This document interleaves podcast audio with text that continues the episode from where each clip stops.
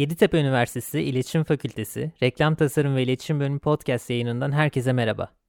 Ben öğretim görevlisi Emre Emrem. Bu yayında bölümümüzün hocalarından öğretim görevlisi doktor Sevil Çörekçi ile reklamcılıkta tasarımın dili üzerine konuşacağız. Görsel tasarımın gramerini, bu dilin reklam endüstrisi içindeki yerini tartışacağız. Ders programımızdaki tasarım derslerine ilişkin bilgiler vereceğiz. Hocam hoş geldiniz. Merhaba Emre, hoş bulduk. Sadece sesiyle iletişim kurarak görmeyi ve tasarım konuşmak aslında değişik bir deneyim olacak bugün. Ama senin e, tecrübene güveniyorum. Senden destek alacağım. Evet aslında hocam biraz e, dinleyicilerin zihninde e, tasarım süreçlerini canlandırmalarını sağlamaya çalışacağız gibi duruyor bu podcast yayınında e, tasarım üzerinden bir sohbet yaparak. Gösterge bilim derslerinde verilen hep bir örnek vardır. Biz ağaç deriz ama herkesin zihninde beliren ağaç imgesinde farklılıklar bulunur. E, bir podcast yayınında da tasarım konuşmak da belki biraz bunun gibi bir şey oluyor. Ki zaten her tasarımcının da bir acil görselleştirmesinde de farklılıklar olacaktır diye düşünüyorum. Ama bütün bunlardan önce başta genel olarak genel bir perspektiften bakacak olursak reklamcılık kısmına geçmeden Öncelikli olarak tasarımın hayatımızdaki yerini tartışmak isterim.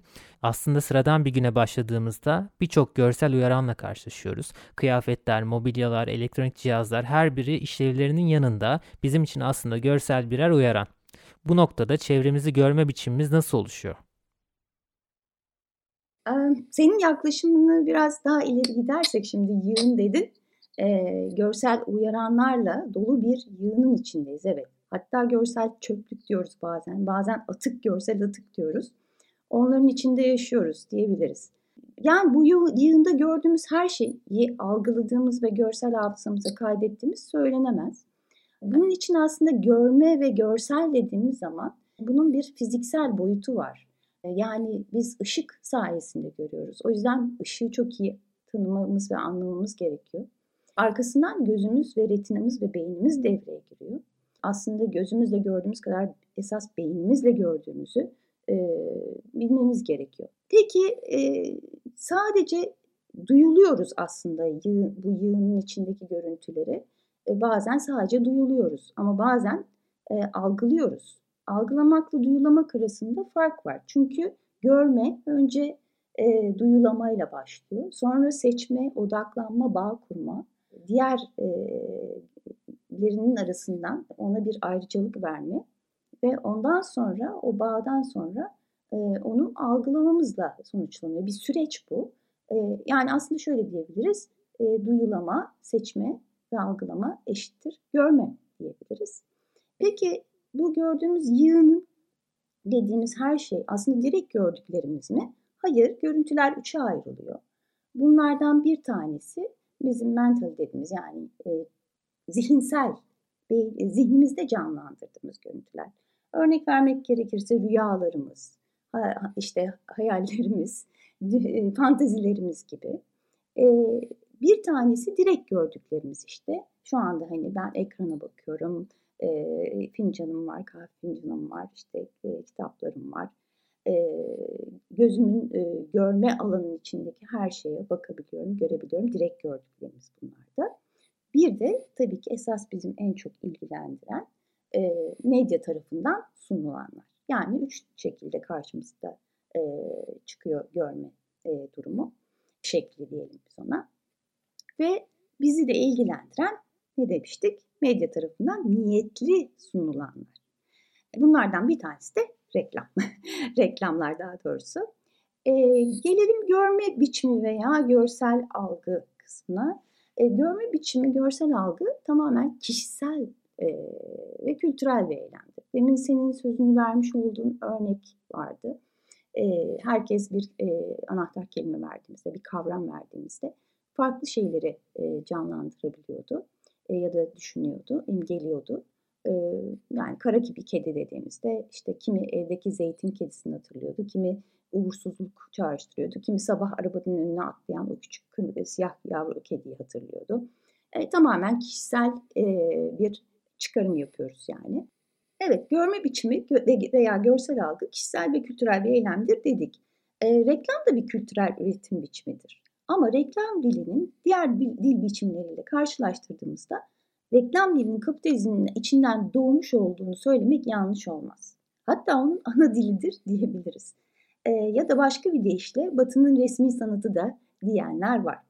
E, bu noktada tüketim kültürü, tüketim toplumu kavramları önem kazanıyor. Çünkü dünyada artık her şey alınıp satılabiliyor ve dünya büyük bir e, mağazaya dönüşmüş halde e, bir e, pazardan söz ediyoruz. Bu da pazar ideolojisi aslında e, konusu da devreye giriyor. Özellikle dijitalleşme ve küreselleşme ile ürün, üreten ve tüketen aynı kişi olabiliyor.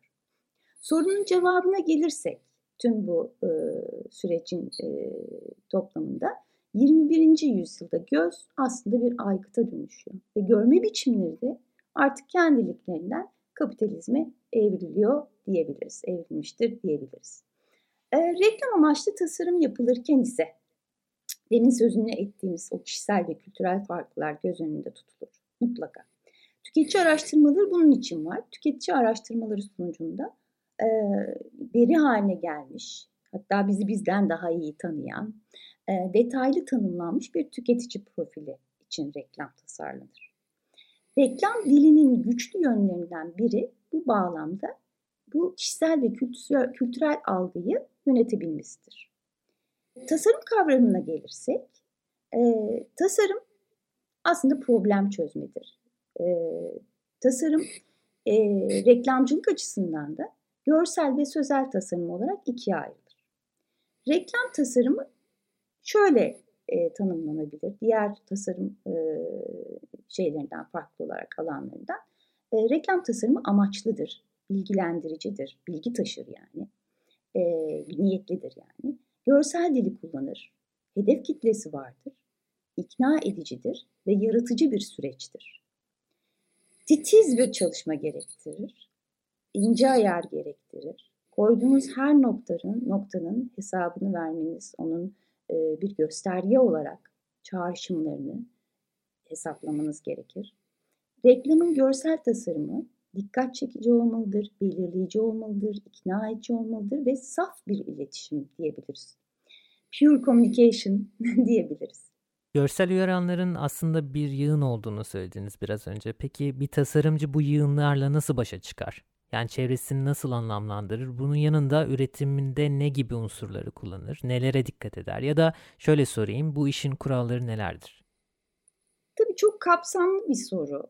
Şimdi o zaman biraz tasarımcıdan söz edelim. E, reklam tasarımcısından, art direktör ya da ya da kreatif direktör. Özgün işler yapan bir görsel tasarımcı öncelikle sanatçı ruhludur. Usta bir görsel okur yazardır. Gösterge bilim gibi görsel iletişim teorilerine hakimdir ve iletişim odaklı yaşar. Dünyadaki her şey ama her şey reklamın konusu olabilir, malzemesi olabilir ve bu tasarımcının da her şeyle bağ kurabilmesi anlamına gelir. Yani merak duygusu olması gerekir. Bir tasarımcı reklam briefi gibi sınırlıklar içinde olsa bile birçok seçeneğin içinden seçmeyi özellikle ve birleştirmeyi bilen bir fikir ustasıdır.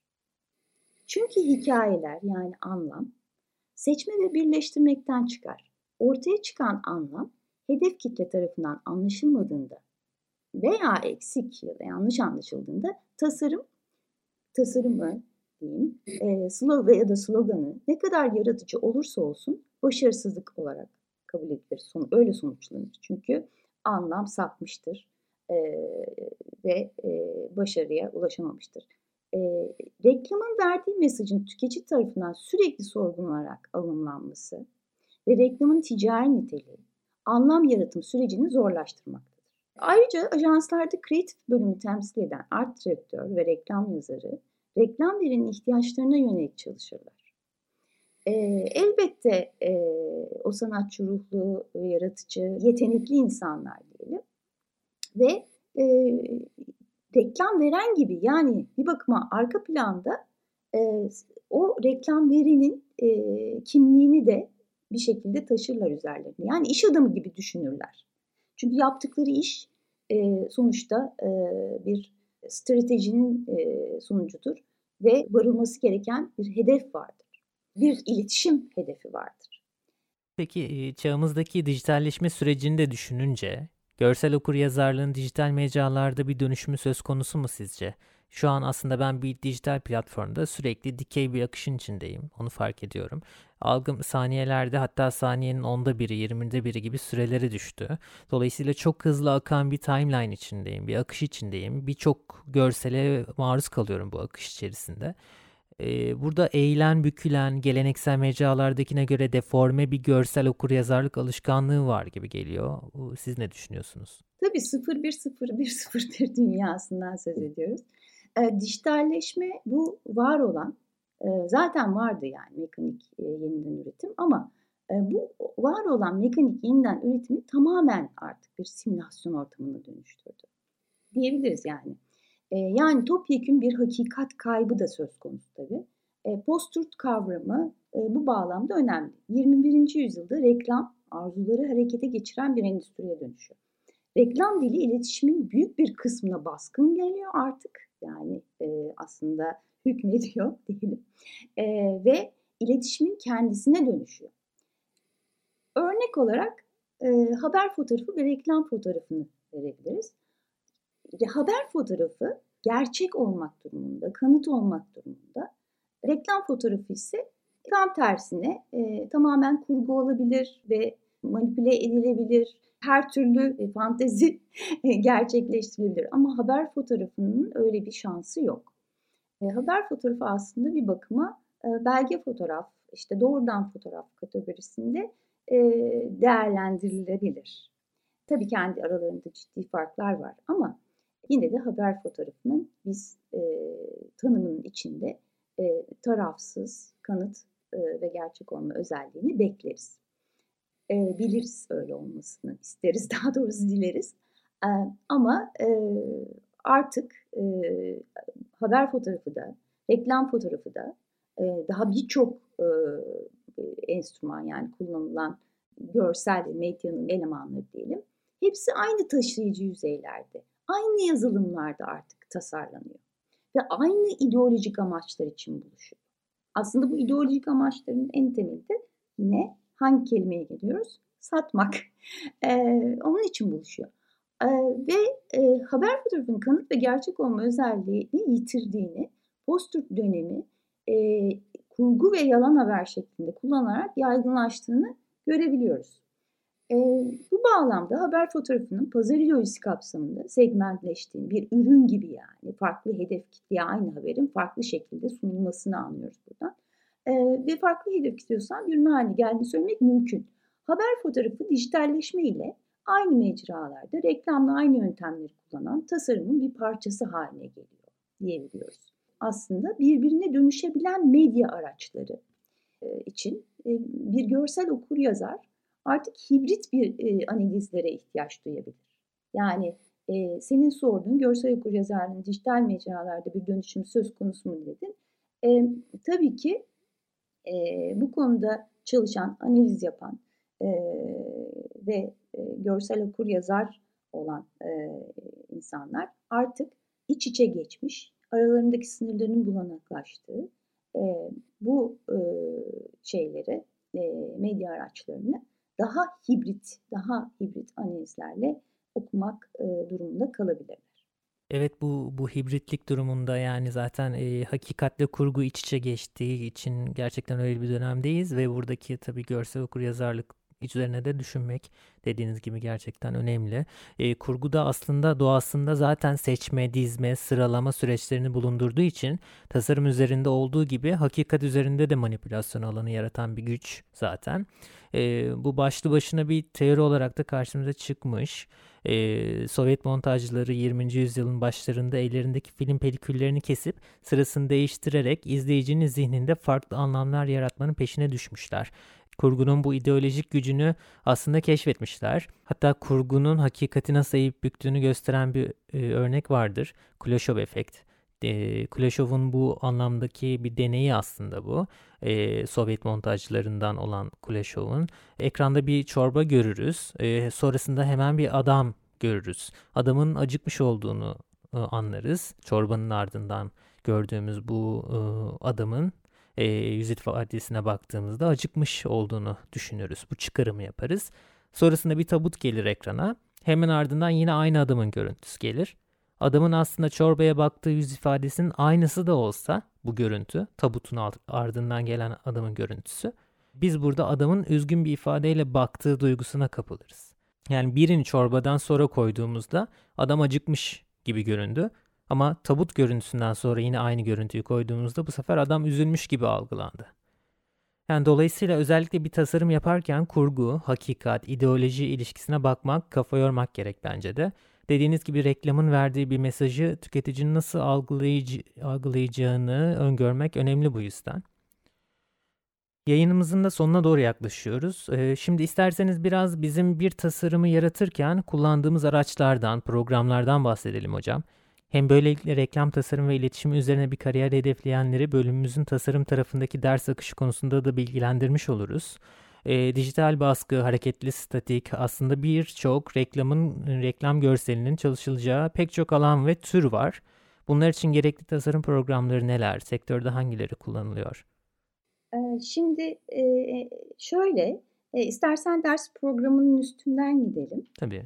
Yani 4 sene boyunca özellikle bu konularda hangi içeriklerde dersler olacak? Onlar da neler öğrenecekler, neler yapacaklar? Reklam tasarımının grameri diye birinci sınıfta bir dersimiz var. Bu bir ilk aslında giriş dersi demin sözünü etmiş olduğum görmenin nasıl görüyoruzun cevaplarını aradığımız bir giriş yapıyoruz. Özellikle ışıkla başlıyoruz dersimize. Işık, ışığın fiziksel özellikleri ve onun anlam yaratıcı olarak nasıl kullanıldığı ve ışığı tanıyoruz tabii ki. Arkasından e, göz ve retina ve beyin ilişkisine bakıyoruz. E, söylemiştim bu da çok önemli. E, ve e, buradaki çal, e, çalışma prensiplerini, e, biyolojik, kimyasal ve fiziksel boyutunu e, anlıyoruz. E, bu iki derse aslında fizik bölümünden bir hocamız e, ışık dersini vermeye geliyor. Modüler yaptığımız bir ders. E, göz retina beyin dersi içinde e, fizyoloji bölümünden e, bir hocamız geliyor tıp fakültesinden. Arkasından e, yine e, temel görsel iletişim elemanlarını tanıyoruz. Temel görsel iletişim elemanları aslında tüm görsel sanatların kullandığı temel e, araçlar, unsurlar diyebiliriz. E, tool'lar aslında. E, onları tanıyoruz ve Onlarla ilgili tabii ki her bir ders tek tek e, uygulamalar, örnekler ve analizlerle e, besleniyor. E, ve e, stereotype'lardan, klişelerden söz ediyoruz. Çünkü klişeler aslında görsel iletişimin e, kestirme yolları. Yani klavyedeki kestirme yollar gibi düşünelim. E, işi, iletişimi son derece kolaylaştıran e, semboller, ikon, ikonlar, simgeler ya da e, kalıplar, e, kodlama sistemi, e, sistemleri giriyor bunun içine. Arkasından e, görsel e, teorilere giriyoruz. Hala aslında teorik e, ilerliyor, ilerliyoruz. E, teorilerde e, işte e, Gestalt, konstruktivizm, e, semiyoloji ve kognitif approach dediğimiz e, duysal ve algısal teoriler ve medyada e, görüntülerin analizleriyle devam ediyoruz. Medya görüntülerinin analizlerinin içinde işte bir reklam, tipografi, e, web sitesi, e, sinema, fotoğraf e, gibi e, konular var. İşte bunların hepsi analizlerle harmanlanıyor. E, ve geliyoruz diğer dersimize. E, bu dersin sonucunda aslında onu söylüyorum. Tam bir görsel okur yazarlık, görsel dil, aslında görsel kültür biraz da. E, bunlara bir giriş e, yapılmış oluyor. Bir teorik altyapı hazırlanmış oluyor sonraki derslere. E, ikinci, e, birinci sınıfın ikinci döneminde reklam tasarımı ve grafiği bir diye bir dersimiz var. Bu bir basamaklama sistemi. Ondan sonraki gelen dersler hepsi ön koşullu dersler, birbirini e, tamamlayan dersler.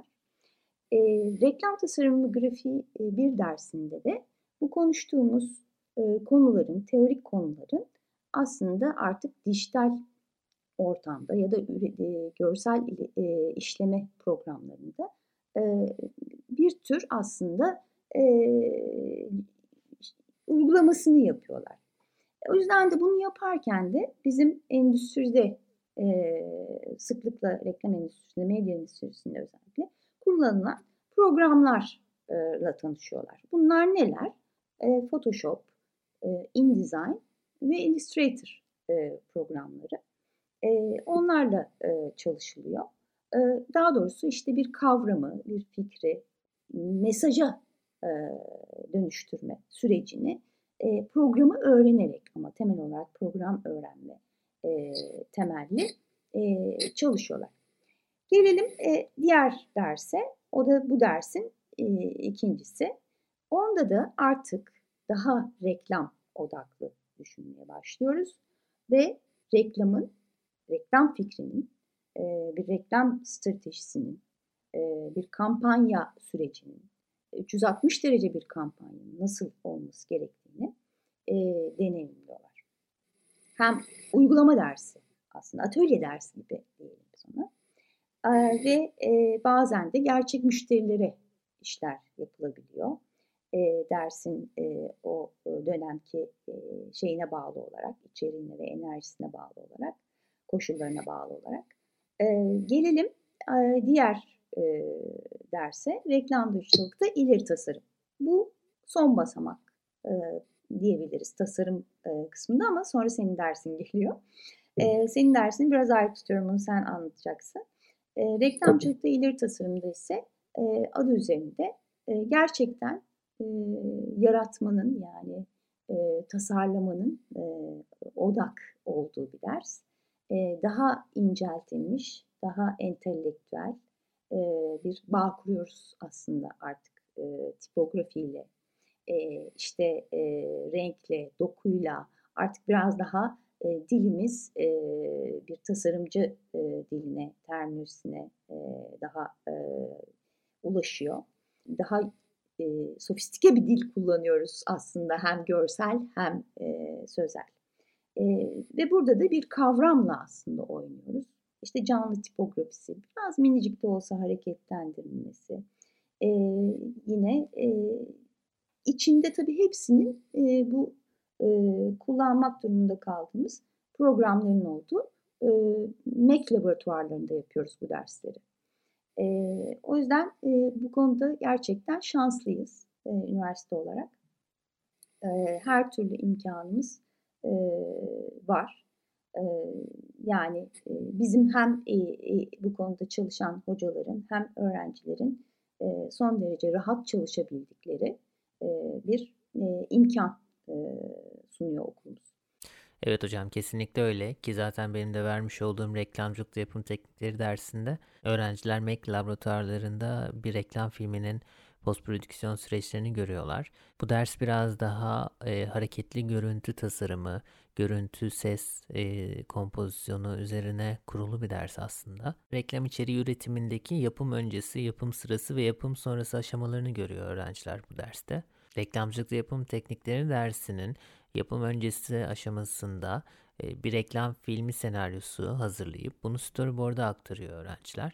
Yapacakları çekim için gerekli organizasyonu aslında bu aşamada yapıyorlar. Yani çekim yerlerini, çekimin kaç gün süreceğini, tasarladıkları reklam filminde gerek duydukları dekor, oyuncu, çekim ekipmanına ilişkin planlamaları yapıyorlar reklam filmi fikrinin e, prodüksiyon sürecini gerçekleştirip e, elde ettikleri çekimlerle birlikte bir kurgu sürecine giriyorlar. Bir post prodüksiyon sürecine giriyorlar. Burada bir yandan kurgunun dilini öğrenirken tabii bir araç olarak da sektörde kullanılan kurgu programlarını öğrenirken bir yandan diğer taraftan da aslında kurgu dilinin reklam estetiğindeki yerini ve kullanım biçimlerini öğreniyorlar. Dolayısıyla reklamcılıkla yapım teknikleri dersimiz kapsamında da öğrenciler kendi tasarladıkları bir reklam filminin yapım süreçlerini yürütmüş oluyorlar. Evet yayınımızın sonuna geldik hocam. Çok teşekkür ediyorum verdiğiniz bilgiler ve fikir paylaşımınız için. Son olarak eklemek istediğiniz bir şey var mı? Son olarak bu bölüme gelmek isteyen öğrencilere e, bir kere e, onlar için e, gerçekten e, iyi hazırlanmış bir programla karşılaşacaklarını söyleyebilirim. E, incelikle hazırlanmış, güncel, sürekli güncellenen hatta bir program. E, onlar için e, umarım bu konuştuğumuz konular ilgilerini çekmiştir. E, ve diliyorum ki e, reklama e, ilgisi olan, tutkusu olan, merakı olan, e, bu alanda gerçekten e, üretmek isteyen, düşünmek isteyen, araştırmak isteyen e, herkese üniversitemize, bölümümüze bekliyoruz. E, bunu yaparken de e, tanıtım günlerimiz var. Birebir hocalarla görüşebildikleri, yüz yüze görüşebildikleri, bilgi alabildikleri, bölümümüzün laboratuvarlarını, mekanlarını, sınıflarını gezebildikleri, atölyeleri görebildikleri e, özel e, günlerimiz var üniversitemizde. O, oraya mutlaka bekliyoruz. E, eğer o şekilde birebir gele, gelemeyecek olanlar varsa onlar için de sosyal medya hesaplarımız var. Web sitemizde de her türlü bilgiye ulaşabilirler, derslerin içeriklerine ulaşabilirler. Bütün programı inceleyebilirler, bölümümüzün hocalarıyla tanışabilirler, onlara mail atabilirler. Dediğim gibi sosyal medya hesaplarını takip ederek neler oluyor, nasıl etkinliklerimiz var, nasıl toplantılarımız, konferanslarımız, çalışmalarımız var. Onları inceleyebilirler, takip edebilirler. Evet hocam yani bölümümüzle ilgili dediğiniz gibi bilgileri iletişim fakültesi.yeditepe.edu.tr adresinden web sitemizi ziyaret ederek de ulaşabilirler. E, sosyal medya hesaplarımızın da ismini vereyim aynı zamanda. Yeditepe ADV ismiyle de Instagram'da, Facebook'ta bizi bulup oradan güncel bilgilerimize ulaşabilirler. Yeditepe Üniversitesi İletişim Fakültesi Reklam Tasarım ve İletişim Bölümü podcast yayınını dinlediniz. Herkese sağlıklı günler dileriz.